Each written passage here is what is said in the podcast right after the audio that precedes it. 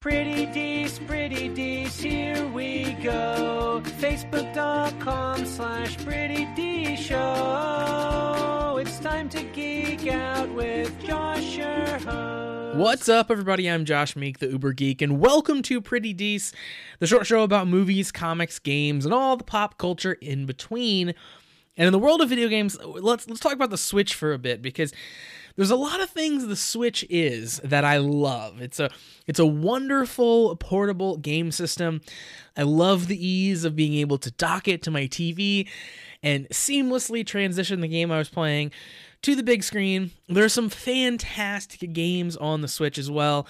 It is a wonderful little device, but there are a few shortcomings of the Switch that are just real head scratchers. And the biggest one of those is Nintendo's approach to voice chat in their games up until now.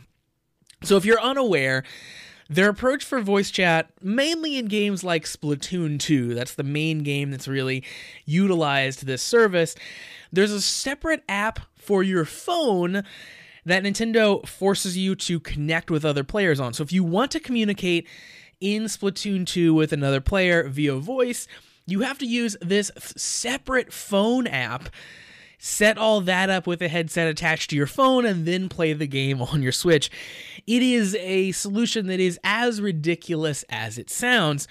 And that is just Nintendo's uh, set up, you know, existing solution for voice chat in games, and that's what they've used for their own games. Uh, Mario Kart 8 Deluxe has that. Super Smash Bros. Is, is the same way. That's just what they're doing.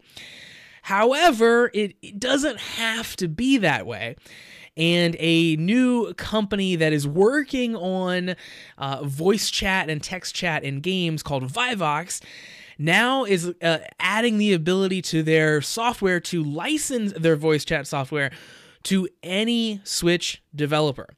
So this Vivox technology is already in use in the Switch version of Fortnite.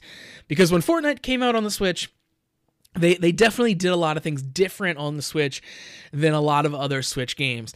The first big difference is that you don't have to have Switch Online to be able to play Fortnite. So they made it exempt from the Switch Online service. And it also included just regular voice chat. You were able to plug a headset into the Switch itself and do voice chat as you would expect to be able to do with a modern gaming console or any sort of tablet. Now, Vivox provided that voice chat uh, service, that SDK, uh, that that development kit for Fortnite, and now they're they're making that available to any developer who wants to license that software. Um, so a few games are already in the works of adding that in. Um, both uh, uh, Smite and Paladins are going to have voice chat using this Vivox technology. Uh, coming in future updates, that's due to the Hi-Rez studio who makes both of those games. And it'll also, of course, let you talk to people on other systems for games that are cross-play. So Fortnite being the good example there.